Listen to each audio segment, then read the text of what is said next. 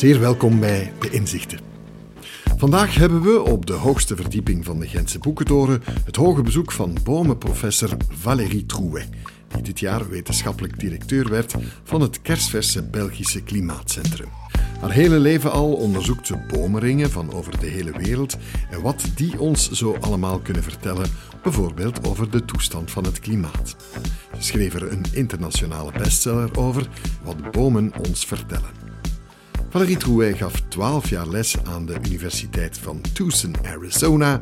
En hier is, is uh, dan een million dollar view, hè? Ja. En vandaag is ze terug hier in Gent, waar ze ooit studeerde. Voilà. Hoe kijkt de directeur van het Klimaatcentrum Valerie Trouet naar het leven en welke lessen haalt ze eruit? Dit zijn de inzichten. Voilà, professor Trouet. Ik ben Ik mag Valerie zeggen. Absoluut, Ja, alsjeblieft. Ja. Welkom. Dank u. We zitten bovenop, ik denk een miljoen boeken of zo. Hè? In een studentenstad waar je ook ooit nog gestudeerd hebt. Ja. Thuiskomen. Ja, zeker. Ja. Ja. Wel een tijdje weg geweest. Hè? Eh, Twaalf jaar in Tucson, Arizona en zo gezeten. Maar jullie zijn al geland. Wij zijn eh, geland. Ik al sinds januari, mijn man sinds eh, een maandje en mijn stiefdochter sinds een week. Dus Ja. eh, En hoe valt de Belgische shock mee voor hen? ja, voorlopig nog heel fijn. Veel nieuwe impulsen. Ehm, in een grootstad leven, we wonen in het centrum van Brussel. Lekker eten. Dus ja, voorlopig alles goed. Ja. Ja. Heb je goede herinneringen nog aan deze stad? Ja, heel erg. Ja, in de boekentoren zelf eh, ben ik niet, niet zoveel geweest. Ik heb eh bio-ingenieur gestudeerd, dus we zaten aan de Coupuur en aan het Boerenkot. Ehm, maar ik heb weer ongelooflijk graag gestudeerd, ja. ja. Toen ben je dendrochronologie gaan doen, eh, waar je ondertussen ja, een wereldautoriteit in bent. En dan moet je eerst aan iedereen nog eens uitleggen wat dat is. Wat al juist is. Ja, dendrochronologie is de studie van geschiedenis aan de hand van de jaringen in bomen, ja, in hout. Ja. En dus de geschiedenis van eh, bomen uiteraard en van bossen, maar ook de geschiedenis van mensen. We kunnen eigenlijk alles wat van hout gemaakt is bestuderen en dateren. En dan mijn specialiteit is het bestuderen van de klimaatgeschiedenis aan de hand van jaringen. Ja. Ja. We gaan het over klimaat hebben, want je bent ja, teruggekomen om dat eh, Belgische klimaatcentrum uit de grond te stampen eigenlijk. Hè. Ja. Het zit vlak naast het KMI. eh, Dat klopt, ja. We zitten op de site, de Spacepole in Ukkel, ehm, waar het KME is, eh, het observatorium ook, en de Sterrenwacht. En eh, ja, de oude directeurswoning van het KME is gerenoveerd en is nu het klimaatcentrum. ja. Wat moeten mensen zich daar dan bij voorstellen? Wat gaan jullie daar doen? Het klimaat redden natuurlijk, maar...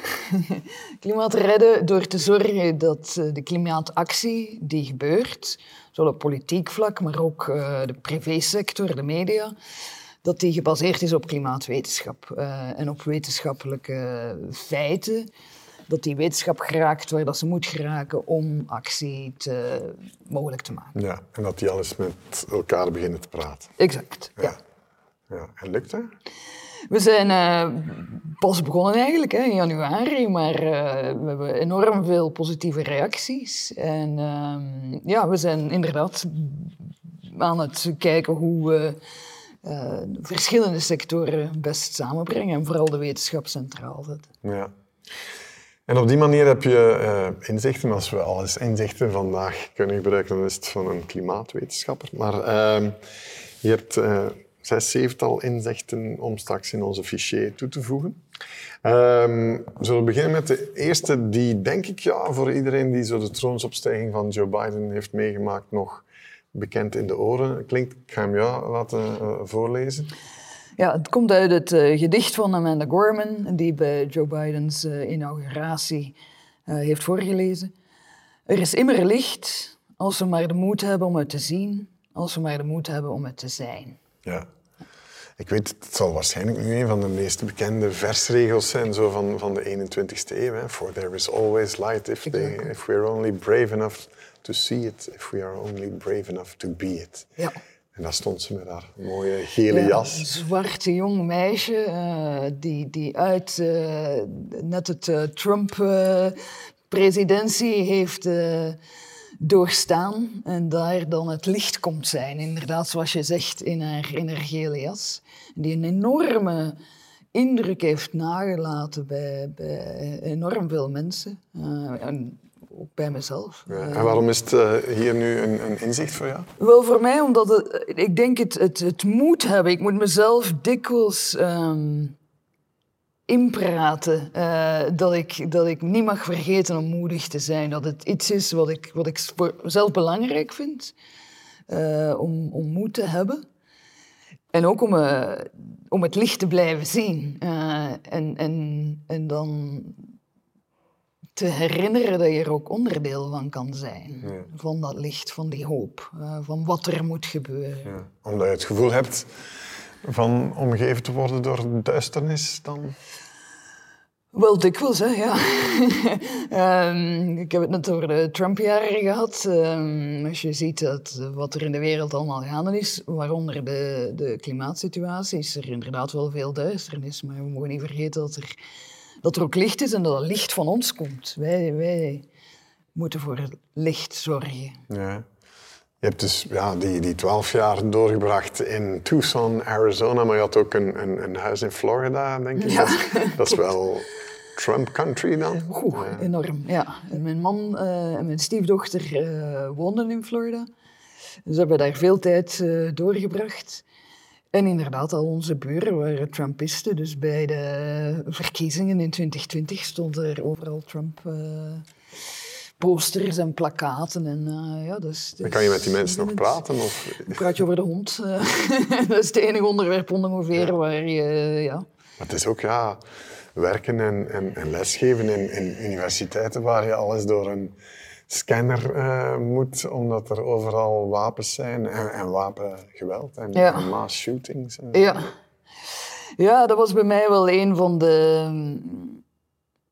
kantelmomenten. Um, dus um, ik, had, ik heb ongeveer een jaar geleden beslist van terug naar België te komen. En dan iets later um, is, is eigenlijk een, een van mijn collega's, uh, de, het departementshoofd van, van het departement hydrologie, in zijn bureau doodgeschoten door een uh, ontevreden student uh, die ook mentaal onstabiel was en met een geweer op campus is gekomen en, en gewoon de het bureau van, van zijn departementshoofd is binnengestapt en men los door het hoofd heeft geschoten.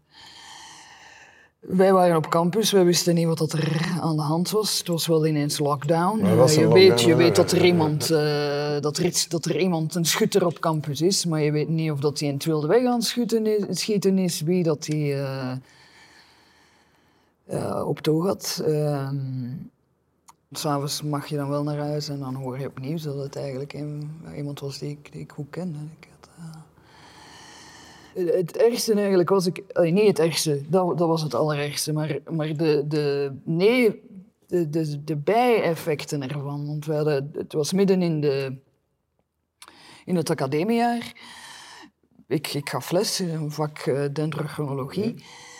We hadden de volgende dag examen, de volgende ochtend examen. Natuurlijk, alle studenten, ja, die, als prof heb je dan verantwoordelijkheid. Dus ik stuur s'avonds een e-mail naar mijn studenten zeggende, kijk, dit, dit is gebeurd en ik, uh, ik weet dat we morgen een examen hebben. Aan jullie de keuze, als je examen wilt doen omdat je gestudeerd hebt, er is examen. Als je zegt, ik kan deze niet aan, dan, dan, zetten we het, uh, dan stellen we het uit. Toen heb ik van minstens twee studenten direct reactie gekregen op mijn e-mail. Zeggende van ja, voor mij, ik kan morgen geen examen doen, want deze is niet de eerste keer dat ik dit meemaak. En dit is voor mij een trauma, want ik heb al eens in uh, een nachtclub een shooting meegemaakt. Of op mijn school is er al eens een shooting geweest. En dat is een, dat is een klas van 20 studenten. Hè? My god. Geen 200 studenten. En dan denk je, oh, wat is... Het is madness. Het is uh, madness. Uh, ik heb het er nog altijd moeilijk mee om, er, om erover te praten. Um, en het heeft mij niet eens zo rechtstreeks beïnvloed. Mijn leven is, is verder gegaan. Maar, maar dat, dat, ja, voilà, over darkness gesproken. Ja, over darkness gesproken is het dan toch alles moeilijker om, om in dat land misschien het licht te blijven zien? Te blijven zien. En dan wat er, wat er politiek gaande is. Um, ja, ook met, eh, dat is ook dan vorige zomer gebeurd. Trump is dan nu wel weg, maar hij heeft wel uh, de Supreme Court, uh, de rechters aangesteld. De abortuswet die overop gegooid is, of weggegooid is. Alle gevolgen daarvan. Um, ja, wij, ik probeer dan meer vrouwen in de wetenschap te krijgen, maar dan moeten ze naar een staat komen waar abortus illegaal is. Hoe, hoe, hoe kan ik in godsnaam vrouwen overtuigen van, van naar Arizona te komen verhuizen? Um, ja, moeilijk. Heel moeilijk. Ja, um, is nog een ander inzicht erbij uh, nemen? Uh, ja, we brengen ons terug naar de wetenschap met, met Louis Pasteur. Hè? Ja, superwetenschapper. Uh, hij zegt, het toeval is enkel gunstig voor wie erop is uh, voorbereid. Ja, dat is iets waar ik, dat ik zelf geleerd heb in, uh, als wetenschapper in mijn carrière, waar ik op voorhand nooit zo bij had stilgestaan.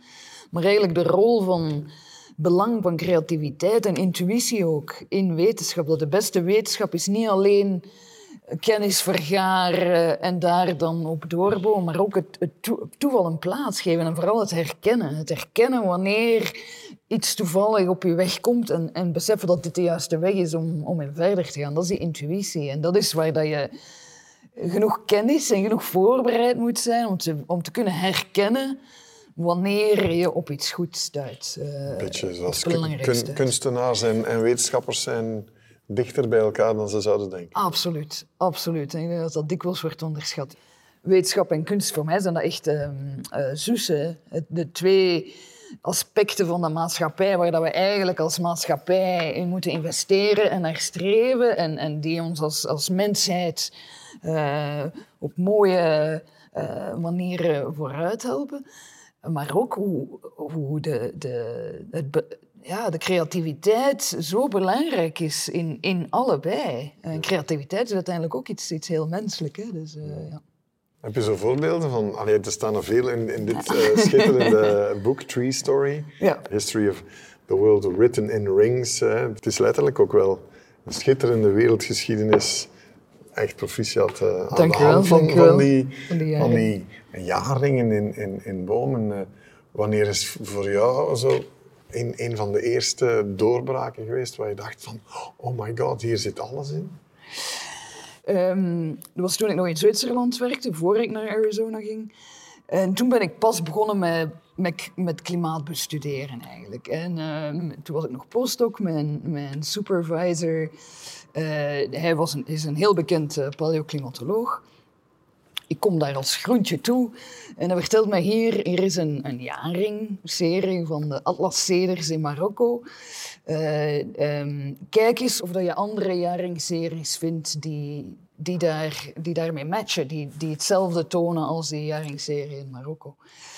En ik was ja, toen redelijk naïef, dus ik ben al alles gaan beginnen kijken. Ik vond eigenlijk niks van jaring-series, maar ik vond wel een een, eh, een, een tijdserie van een stalagmiet. Dus eigenlijk wat wij met jaringen doen, hè, naar het klimaat kijken aan de hand van uh, de jaringen in bomen, dat kan je ook doen aan de hand van de ringen in stalagmieten. Dus stalagmieten... stalagmiet was in Schotland. Die was in Schotland, inderdaad. inderdaad. En dus je legt die naast elkaar, die stalagmiet van Schotland en die jaringen van bomen van Atlas ceders in Marokko.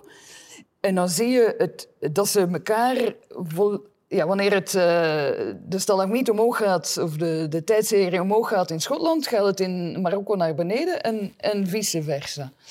Zelfs toen ik naar, naar mijn baas stapte, en ik zei, ik vind eigenlijk niks, alleen die stalagmiet van Schotland. Dan zei hij, ja, daar beginnen we niet aan. Maar dan zei ik, maar, maar kijk, Kijk nu eens, en ik, ik, herinner mij dat ik hem zo die, die grafiek toonde die ik gemaakt had, die die twee naast elkaar legden. En daar kan je niet, ja, daar kan je niet naast kijken, dat ziet, dat ziet iedereen. Uh, ja, dat was wel uh, was ja, cool. hè? Ja, terwijl het bijna per toeval was dat je daaraan bent begonnen. Exact, aan, aan... exact ja. Dat ik uh, een, een in Schotland ben gaan... nee, maar zelfs aan de dendrochronologie. Of zelfs aan de dendrochronologie. de studie was waarmee dat je naar Tanzania kon... Ja, dat klopt. Dat was hier in Gent begonnen. Ik, was, ja, ik heb hier gestudeerd. Um, en ik, voor mijn masterthesis wou ik... Ik had twee voorwaarden. Ik wou heel graag naar het buitenland. En ik wou iets rond klimaat doen. En ehm, ja, ik, ik had juist een Erasmus-programma in Duitsland gedaan. eh, voor één semester. Dus de meeste thesisonderwerpen waren al opgenomen door andere studenten op het moment dat ik terugkwam van Erasmus. En er schoten maar een paar onderwerpen over, waaronder eh, ja, jaringen in Tanzania, om te zien of dat je daar iets met klimaat kon doen.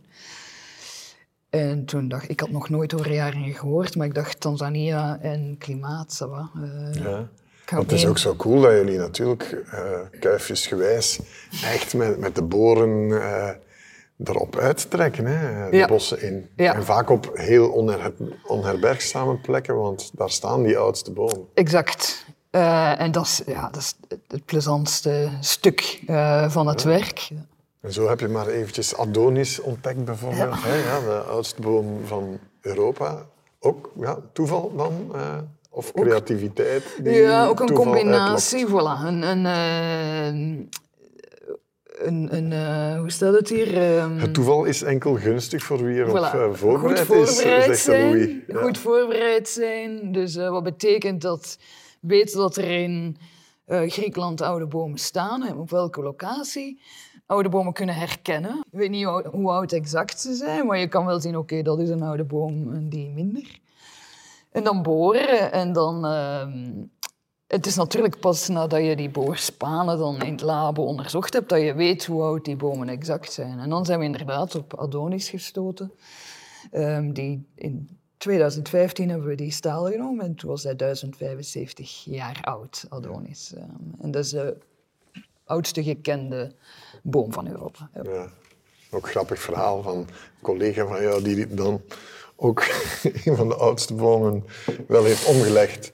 Ter wereld, ja. Ja. ja. Dat was eh, in de jaren 60. Toen, eh, toen wisten we nog niet alles wat we nu weten. Dat was eh, eigenlijk wel een beetje een tragisch verhaal. Ehm dat was een, een doctoraatstudent, een student eigenlijk. Die, ehm, het verhaal is een beetje wazig. Ehm, in elk geval heeft hij toestemming gekregen van de Forest Service om die boom om te hakken. Heeft hij dat gedaan eh, en dan een stel van genomen. En dan achteraf bleek ja, dat het de oudst gekende levende boom was die hij, hij daar heeft omgehakt. Die man heeft geen doctoraat in de dendrochronologie. Die, is dan, eh, die moet echt in shock geweest zijn. Zelf dus niet dat hij dat dan eh, licht over is gegaan en heeft een andere carrière gekozen. ja. Alsof je zelf de bibliotheek in brand hebt gestoken. eigenlijk.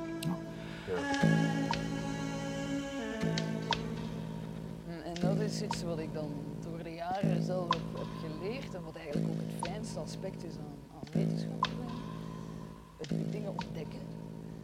Is naar je volgende ehm, inzicht. eh, laat perfectie niet de vijand van het goede eh, zijn. Eh, Ik zeg het tegenwoordig zelf vaak in de context van de aanpak van de klimaatcrisis. Ehm, als ik praat over oplossingen ehm, voor het klimaatprobleem, als mensen mij vragen wat kan ik zelf doen, eh, als ik het heb over zonnepanelen, elektrische wagens, eh, eh, alle oplossingen, dan hoor ik dikwijls bijvoorbeeld rond die elektrische wagens, ja, maar ja, dat Die lost de files niet op en niet- die batterijen zijn nog niet in orde en we hebben daar ook zeldzame metalen voor nodig en die kinderarbeid die daarbij aan te pas komt en dat is allemaal waar. Maar laat ons niet, niks doen totdat de perfecte oplossing bestaat. Om verschillende redenen. Ten eerste heb je, heb je tijd nodig om tot aan perfectie te geraken. Als je, als je niet eerst investeert in onderzoek en, in, en zorgen dat, dat er een markt is voor een bepaald product, ga je er nooit geraken. En ten tweede, en, daar word ik een beetje boos van, het is niet alsof dat alternatief, alsof die fossiele brandstoffen die nu aan het, ver- aan het verbranden zijn, alsof dat, dat perfect is. Het is niet alsof we van een perfecte wereld beginnen en daar dan gaan imperfecte dingen toevoegen. En, en ik denk dat dat te weinig wordt benadrukt, hoe eh, vervuilend ehm, die fossiele brandstoffen zijn niet alleen voor het klimaat, maar voor onze luchtkwaliteit. Hoe dat daar ook kinderarbeid en, en verschrikkelijke omstandigheden aan te pas komen. Om dan te zeggen, ja, maar ja, om ze te vervangen hebben we perfectie nodig. Ja, dat is... Ja, da- Ja. Daar hebben we ook de tijd niet voor. Daar gaat het ook om. We, we moeten vooruit. anderzijds zouden we kunnen zeggen van ja, we moeten snel nu naar de beste en niet naar halfslachtige oplossingen gaan zoeken. Ja, het, en, en, daar ben ik het ook mee eens. En eigenlijk gisteren ehm, praatte ik nog met een, met een eh, ingenieur. Die zei, ingenieursgewijs is de klimaatcrisis eigenlijk al opgelost. We, we hebben de technologie om dit op te lossen. Wat dat de ingenieurs nu nog aan het uitzoeken zijn, is om het nog perfecter te maken. Dus de oplossingen die er zijn, zijn, zijn al goed genoeg. Je kunt dan nog op de details gaan, gaan, gaan verbeteren. Uh, maar we hebben uitstekende oplossingen. Maar ja, het is natuurlijk niet de technologie die ons, uh, die ons weerhoudt. Ja, Hoe komt het dan dat, dat, zoveel mensen het er toch zo moeilijk blijven mee hebben? En dat bijvoorbeeld zelfs ja, onderzoek in de dendrochronologie, hè, waar je dan ook klimatologische modellen duidelijk uittekent en ja, de invloed van de mens nog eens voor de duizendste keer um, ja, in, in dikke papers uh, bewijst, dat je dan zoveel tegenwind krijgt? Ja, maar er zijn twee dingen. Ik denk, enerzijds is het... Um, het is een andere smaak van klimaatontkenning. Het is niet meer ontkennen dat het klimaat, of tenminste in mijn ervaring, dat het klimaat aan het veranderen is, of de wetenschap erachter. Het is ontkennen dat het allemaal zo... Het is allemaal niet zo erg als dat ze Geen hysterie. Ja, geen hysterie, geen alarmisme. We hebben nog alle tijd. Um, ja, het is aan het veranderen, maar hè, het zal wel allemaal zo vaag niet lopen. Is iets anders dan zeggen, nee, eh, de wetenschap klopt niet en er bestaat niet. Dus zo heb je ook nog altijd mensen. Maar dat is nu toch echt al wel de minderheid aan het worden. En die zijn jammer genoeg wel heel luid op sociale media. Uh, ik vind dat dan... Persoonlijk heb ik zoiets van, oké, ze zijn zo luid omdat ze weten dat, ze, dat hun laatste dagen zijn. Ja. Zeg maar. En is het dan toch ja, moeilijk uh, of, of zelfs zwaar om als een soort Cassandra al meer dan, dan 20, 25 jaar te staan roepen in de woestijn dat het dus wel uh, zo gevaarlijk is, dat, dat, het, dat we wel heel erg weinig tijd hebben en zo het is heel belangrijk om binnen, nu dat we weten dat die klimaatcrisis er is, nu dat we weten dat, dat het de belangrijkste factor wat ons tegenhoudt, is, is niet de technologie, niet gebrek aan geld, um, niet gebrek aan kennis, het is gebrek aan, aan maatschappelijke wil.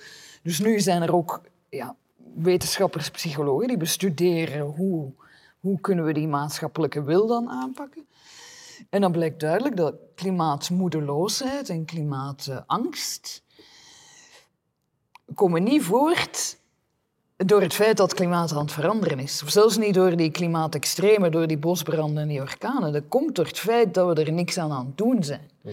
Of door het feit, het gevoel van moedeloosheid, omdat we een gevoel van gebrek aan controle erover hebben. En daarom denk ik dat de, ja, de beste manier om dat aan te pakken is om, om het aan te pakken, het klimaatprobleem, tot klimaatactie over te gaan. Greta Thunberg heeft uh, daar iets heel moois over gezegd. Iemand vroeg heb jij hoop? En zei, hoop is een actief woord. Ja. Hoop is niet iets wat je hebt, hoop is iets wat je doet. En, en dat is een, een heel belangrijke, vind ik. Ja. En er zijn nog ontzettend veel dingen die moeten gebeuren, maar we zijn tenminste iets aan het doen en er zijn tenminste dingen aan het veranderen. En ook daar is hout vaak de oplossing. Dus, uh, ja, als je een 500 jaar oude boom hebt, heel goed, dan hou je 500 jaar uh, koolstof vast. Maar als je er daarna een gebouw mee kunt bouwen dat nog eens uh, eh, 500 jaar blijft staan, dan hou je koolstof nog langer vast. Hè? Dus, maar jij moet dat allemaal communiceren en dan is je volgende inzicht, het is algemeen geldend voor iedereen waarschijnlijk, maar ook in klimaatcommunicatie uh, met je kwaad maken overtuig je niemand. Ja, ja dat, moet dat ik, lukt. Uh, dat lukt onder de juiste omstandigheden als ik mezelf inhoud. Maar uh, ik denk dat er een paar mensen in mijn omgeving eens hard zullen lachen omdat die mij al, al, op mijn paard hebben gekregen, zeg maar. Maar het is natuurlijk wel zo. Hè. Um, in, een, in een conversatie als deze, als ik hier kwaad word op u, dan heeft het tegenovergestelde effect dan wat ik wil bereiken. Dus het is belangrijk om uh, mezelf voor te houden. Ja. Uh, om vooruitgang te maken helpt het niet om, om elkaar uh, als tegenstrijders te zien. Maar dat maakt je dan toch kwaad. Ik zal, ik zal het toch eens proberen. Om... ja, als je ziet dat wereldwijd gewoon de fossiele sector nog altijd 7000 miljard subsidie per jaar krijgt. En dat is het IMF die, die zoiets zegt. Ja. ja. ik word er altijd een beetje kwaad van, maar ik mag dat. Ik ben niet de directeur van het Klimaatcentrum. Ik, ik word kwaad als er... Uh, maar dat is dan op wereldvlak. als uh, bijvoorbeeld in de Verenigde Staten... Ehm, de, de primaries voor de volgende presidentsverkiezingen komen eraan. Dus je had, eh, dat wil zeggen dat er tien eerst binnen de Republikeinen, van de democratische kant wordt het Biden. Bij de Republikeinen is het nog niet duidelijk wie ze als kandidaat gaan plaatsen. Daar heb je dan tv-debatten met alle kandidaten. Daar heb je tien Republikeinse uh, uh, presidentskandidaten die dan op verschillende vragen hun hand moeten opsteken of dat ze akkoord zijn of niet kwam er één vraag, uh, wie gelooft er hier in klimaatverandering? En er is niemand van die tien kandidaten die zijn hand opsteekt, zelfs maar over het geloven in klimaatverandering. Uh, en dat, ja, dat, daar word ik dan kwaad van. Uh, de... Ja, en, en het is ook redelijk onbegrijpelijk dat in Florida, waar dan de orkanen uh, aan de ene kant langs de oceaan binnenkomen en, en, en bijbelse regenval aan de andere kant. En een Ron DeSantis, die inderdaad een van de zwaarste climate deniers is, wordt verkozen. Ja, en ook omdat het zo kortzichtig is. Want zelfs als je niet om het klimaat geeft, zelfs als je niet geeft om alle levens die verloren gaan door orkanen, door bosbranden, door luchtkwaliteit enzovoort het is ook economisch niet, uh, niet slim om, om niet op die energietransitie in te zetten op dit moment. De, de getallen zijn deze week nog uitgekomen van het uh, uh, International Energy Agentschap. Dat, dat de piek van, van, fossiel, van fossiele brandstoffen zal nog voor 2030 zijn. Dus als je nu nog inzet volop op die fossiele brandstoffen, dan, dan you're shooting yourself in the foot. Ja. Economisch gewijs. Ja, ik snap het niet. Nu, ja, kwaad worden uh, rond het klimaat is al uh, niet moeilijk waarschijnlijk, maar ook nog eens als, als, als vrouw in de wetenschap, uh, dat voel ik toch ook in, in, ja. in dit boek. Ja, voel ik toch ook wat een, een, een boosheid dat dat glazen plafond daar toch ook nog redelijk, zelfs vandaag, aanwezig is. Zeker en vast, ja. En dat was voor mij eerlijk gezegd ook een beetje shock om terug te komen naar België. Want hier in België zijn er Nog erger dan in de veel minder vrouwen in de wetenschap, in leiderschapsposities in de wetenschap, dan, uh, dan in de VS. En er wordt ook veel minder aan gewerkt. Uh, uh, het is veel minder een onderwerp. Het wordt meer aanvaard dat het ja. zo is. Misschien ook niet per toeval dat jullie centrum door twee vrouwen wordt geleid. Ja, en ik denk ook daar een heel belangrijke rol Uh, niet alleen dat we meer vrouwen hebben, nodig hebben in de wetenschap, maar meer diversiteit in het algemeen. Om meer creativiteit te injecteren in de wetenschap. Zijn vrouwen dan creatiever ook als, als wetenschapper? ik denk, daar ga ik het niet, niet op antwoorden. Tussen ons. tussen ons en alle, alle kijkers. Ik denk, er zijn een paar dingen.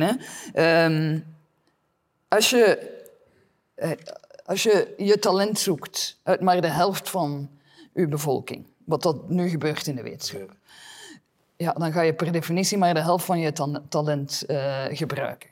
De andere helft van de bevolking sowieso zegt, sorry, maar in jullie hebben we geen interesse. Ja, dan verlies je een enorme hoeveelheid aan, aan, aan talent. En ik zou niet per se zeggen dat vrouwen creatiever zijn, maar Um, er zijn wel andere zwaartepunten. Dus uh, bijvoorbeeld, er, en daar is ook onderzoek naar gebeurd, um, middelbare school. Jongens die goed zijn in wiskunde en wetenschap, zijn dikwijls, niet altijd, maar dikwijls alleen goed in wiskunde en wetenschap. Dus per definitie gaan die die richting uit. Meisjes die goed zijn in wiskunde en wetenschap, zijn veel dikwijlser ook goed in talen en, en andere dingen. Jullie zijn gewoon slimmer dan... Nee, een andere, een bredere... Maar dus, omdat die meisjes dan dikwijls... Ah ja, maar jij bent goed in talen, ga jij dan maar talen doen, want wetenschap, dat is toch iets voor jongens? Worden die al uitgerangeerd. En dan krijg je in de wetenschap dikwijls een heel ja, beperkte visie op wetenschap. Een heel technische, een heel uh, mathematische visie op wetenschap. Wat dan maakt dat als het gaat over zoiets als de klimaatcrisis, wat eigenlijk een heel breed maatschappelijk belang heeft, dat het belangrijk is dat je ook een bredere visie hebt op de dingen dan alleen, niet alleen een bredere visie, maar dat je ook een betere representatie hebt in de wetenschap dan alleen die 50 procent. Dat je ook eh, een goede weerspiegeling bent als wetenschappers die beslissen wat ze gaan bestuderen, dat je daar ook eh, de, de hele maatschappij mee beslist wat wetenschappers, uh, tenminste, um, weerspiegeld zijn in, in degene die, die beslissingen nemen. En dat is wel het grappige, ja, dat, dat het macho-element en, en de ego's uh, in, in wetenschap, dat dat toch ook nog behoorlijk doorweegt. Misschien ook eerder bij mannen. Ja, ja, ja, dus, ja. Um, nu, dat is ook niks menselijk, uh, is mij vreemd. Uh, en, en het is ook heel grappig dikwijls. Hè. En ook die mannen beseffen dat sem, soms zelf ook wel hoeveel testosteron er soms in hun zaal hangt. Ja, maar toch uh, wetenschappers die niet tegen elkaar praten omdat hun theorie niet overeenkomt. Ja. Zouden vrouwen dat doen? ja, dat is, een, dat is een moeilijke. Dat weet ik eigenlijk niet. Daarvoor zullen we meer vrouwen in de wetenschap moeten hebben om dat te kunnen testen. Hè. Als wetenschappers willen we dat dan testen. Maar natuurlijk, wetenschap, het is, het is iets waar je heel hard aan moet werken om tot bij de top te geraken. En als je er zo lang mee bezig bent en, en het vergt zoveel van je tijd en energie, dan wordt dat ook een klein beetje persoonlijk en een deel van je identiteit, het, wetenschapper zijn. En dus ja, als er dan iemand komt en aanvalt wat dat jij gevonden hebt, ik zelf heb er uh, niet zo'n probleem mee, maar je hebt inderdaad wel mensen die daar uh, een veel groter uh, probleem hebben, die dan effectief niet meer met elkaar in dezelfde zaal willen zitten, niet meer met elkaar willen praten. Dus, uh, het zal in nee, elke... toch, ook ja, mannen, mannetjesputters die, die in, in, Zwitserland niet voor elkaar willen over, onderdoen en zo. Het meeste veldwerk dat wij doen is, is ofwel met alleen mannen. Ik ben naar Siberië gegaan als een team van tien mensen, als enige vrouw. Uh, in de Pyreneeën als enige vrouw in een team van, van vier. En dan, ja, de, de Pyrenee was, was eigenlijk mijn eerste dendroclimatologisch veldwerk. En dus de eerste dag, hè, we klimmen de berg op. En ik dacht, na twee of drie uur hiken, we zullen hier even uh, een snack eten voordat we beginnen boren. Maar nee, die drie mannelijke collega's van mij, direct, hop, hop, zo snel mogelijk uh, bomen beginnen boren. En echt, het was ondertussen al twee uur in de namiddag. En ik zeg maar, sorry, maar we hebben nog geen middageten gegeten. Uh, ik moet echt iets eten. Ik heb ook hypoglycemie, dus ik, als ik niet eet, dan, dan gaat het niet goed. Dan word je slecht gezind. Dan word ik heel slecht gezind, hangry, ja. Um, en dan, ah ja, ah ja middageten, oké. Okay. Dan uh, een beetje reluctant uh, stopte dan toch met boren om, om, om iets te eten. En de volgende dag juist hetzelfde verhaal. Ja, niet, stoppen om te eten, niet willen stoppen om te eten, totdat ik zeg maar, we moeten eten. En na drie, vier dagen zeg ik, maar wat is dat met jullie? jullie? Eten jullie geen lunch of wat? En dan kwam er zo echt heel schoorvoetend uit dat ze eigenlijk allemaal niet aan elkaar wouden toegeven dat ze eigenlijk al heel veel honger hadden. En dat ze eigenlijk ook wel blij waren dat dikker was, zodat ik kon zeggen dat het tijd was om middag te eten. Want zelf, ja, en dat zijn mannen die elkaar al tien jaar samenwerken. Hè? Dat zijn mensen die vrienden die al jaren samen in het veld gaan. Dan denk je, maar heb je nu een vrouw nodig om te zeggen van het is tijd om, om te eten? Dat is toch, ja, dat, dat snap ik dan niet zo moeilijk. Ja.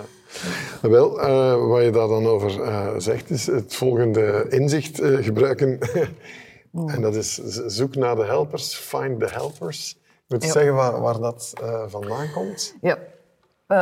look for the helpers is, komt van meneer Rogers, Mr. Rogers. Hij was een beetje de de, de nonkel Bob van Amerika, zeg maar. Een, een tv-persoonlijkheid, ontzettend vriendelijke man, die voor kinderen in een kinderprogramma leerde hoe met het leven om te gaan. Ja, ik ken hem van een film uh, met Tom Hanks. Met Tom Hanks, exact. Welcome to the Neighborhood. Ja, ja, dus het was Mr. Rogers and his Neighborhood, ja. Dus de vriendelijke buurman, die, de behulpzame buurman, ja. zeg maar.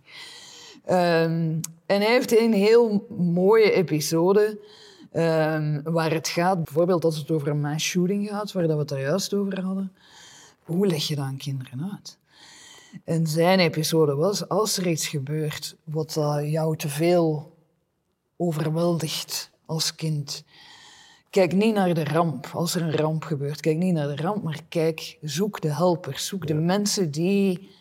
Zoek naar het licht, naar de mensen die helpen als er iemand in nood is. En dat helpt om er zelf doorheen te, te geraken.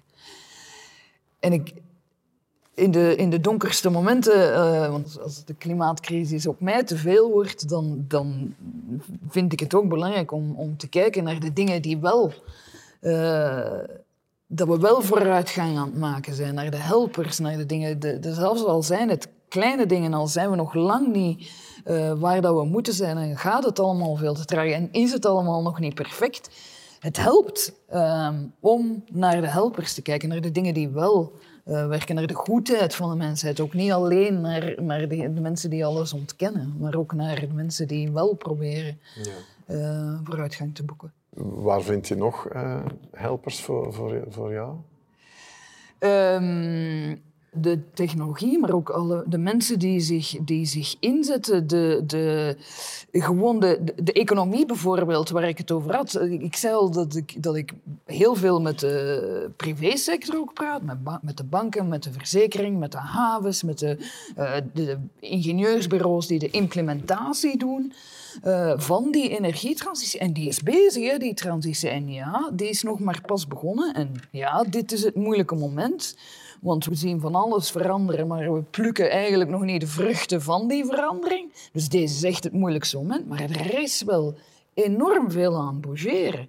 En, dat is, en zoals jij zegt, dat gaat alleen nog maar versnellen. Hè? Um, dus ja, ik vind, ik vind de, het feit dat, die, dat het niet alleen um, mensen zoals ik die enorm met het klimaat begaan zijn. Maar dat nu ook de switch komt waar dat ook de economische sector ziet van, ah ja, tja, eigenlijk die fossiele brandstoffen zijn niet meer de meest voordelige manier om vooruit te geraken. Um, het is een, een, een, een, samenwerking die, die, zelfs als je met andere drijfveren naar hetzelfde eindeffect wil bereiken, dat, dat kan, kan snel gaan. Ja.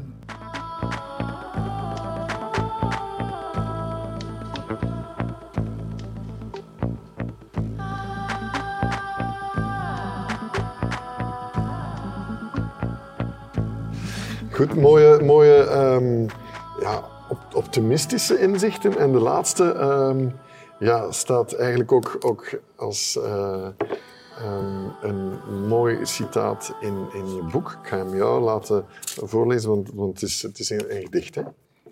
Ja. Dat is een gedicht van uh, Mary Oliver, een, een, uh, een Amerikaanse dichter die recent is overleden. Ze geeft aanwijzingen om een leven te leven. Let op, wees verwonderd en vertel het verder. Dat is bijna de definitie ook van, van wetenschappers. Exact. Dit is eigenlijk de definitie van aan wetenschap doen. Aandacht besteden, uh, erdoor verwonderd zijn door wat je vindt en dan erover vertellen. Dus, uh, ja. En zo. Nee, je hebt dat briljant gedaan in, in dit boek, waar ik ga dat toch nog even... Het is al eventjes uit, maar hij heeft de Jan Wolkersprijs gewonnen hè, als beste natuurboek. Vertaald in zeven talen en, ja, en klopt, zo. Ja. En ja, het brengt je van, van violen die je kan dateren bijvoorbeeld, hè, met Ja. dendrochronologie. Ja. Redelijk wonderlijk. Tot, tot piratenschepen die gezonken zijn en zo. Voor jou een ongelooflijk gespeeld. En, Ja, ja, ik ben eigenlijk een heel ehm, ongeduldig persoon. Dus ja, dacht ik, oké, met dendrochronologie, daar zitten zoveel goede verhalen in. Laat ik een, een verhalenboek schrijven over, eh, over mijn tak van de wetenschap. Om weg te geraken van het idee dat de wetenschap iets elitair is en iets saai is en iets eh, ja, eh, onder Trump en, en, de klimaatontkenners die dan eigenlijk ja, ontkennen dat de wetenschap belangrijk is een soort van eh tegengif daartegen. Kijk, dit is ook wat dat wetenschap is. Kijk eens wat dat wij allemaal kunnen ontdekken en ontdekt hebben door een lange geschiedenis aan wetenschap, waarop dat we kunnen voortboren. En dat is ook, ook met de klimaatcrisis zo. Waarom hebben wij alle, eigenlijk op zich alle kennis, oplossingen voorhanden die nodig zijn? Dat komt omdat, door, allemaal door de wetenschap. Ehm, dus ik ben, ja, ik ben wel een fervent eh, voorstander van wetenschap. ja. Ehm, de, de boom eh, groeit hier eh, verder. Ik wens je nog veel jaringen. Heb, heb je zo nu een, een gevoel waar je die takken wil naar uitstrekken? Ja, ik denk dat we met dit klimaatcentrum... ehm, ik ben heel enthousiast. Ehm, hè, zoals je zei, we- zijn met twee ehm, co-directeurs. We hebben een, een heel mooi team dat we nu rond ons aan het vormen zijn. En wij krijgen enorm... Er is heel duidelijk nood aan een Belgisch klimaatcentrum, aan een plaats waar wetens, klimaatwetenschappers, waar klimaatbeleidsmakers en beslissingnemers kunnen thuiskomen. Waar politici alles kunnen komen luisteren. Waar politici, eens- waar de media eens kunnen komen luisteren, waar wetenschappers zich thuis voelen en zich zeg maar eh, onderdeel voelen van een groter geheel. Dat ze niet alleen eh, moeten gaan eh, met de vuist op tafel slaan, maar dat we effectief een, een centrum worden rond een, een ontzettend belangrijk maatschappelijk thema. Eh, daar kijk ik naar uit. Ja. Voilà. Bedankt daarvoor, voor alle heldere en mooie inzichten. Ik wens je uiteraard ongelooflijk veel eh, succes mee en laat het licht schijnen. Dank u wel. Ja, Alright, merci. dank u.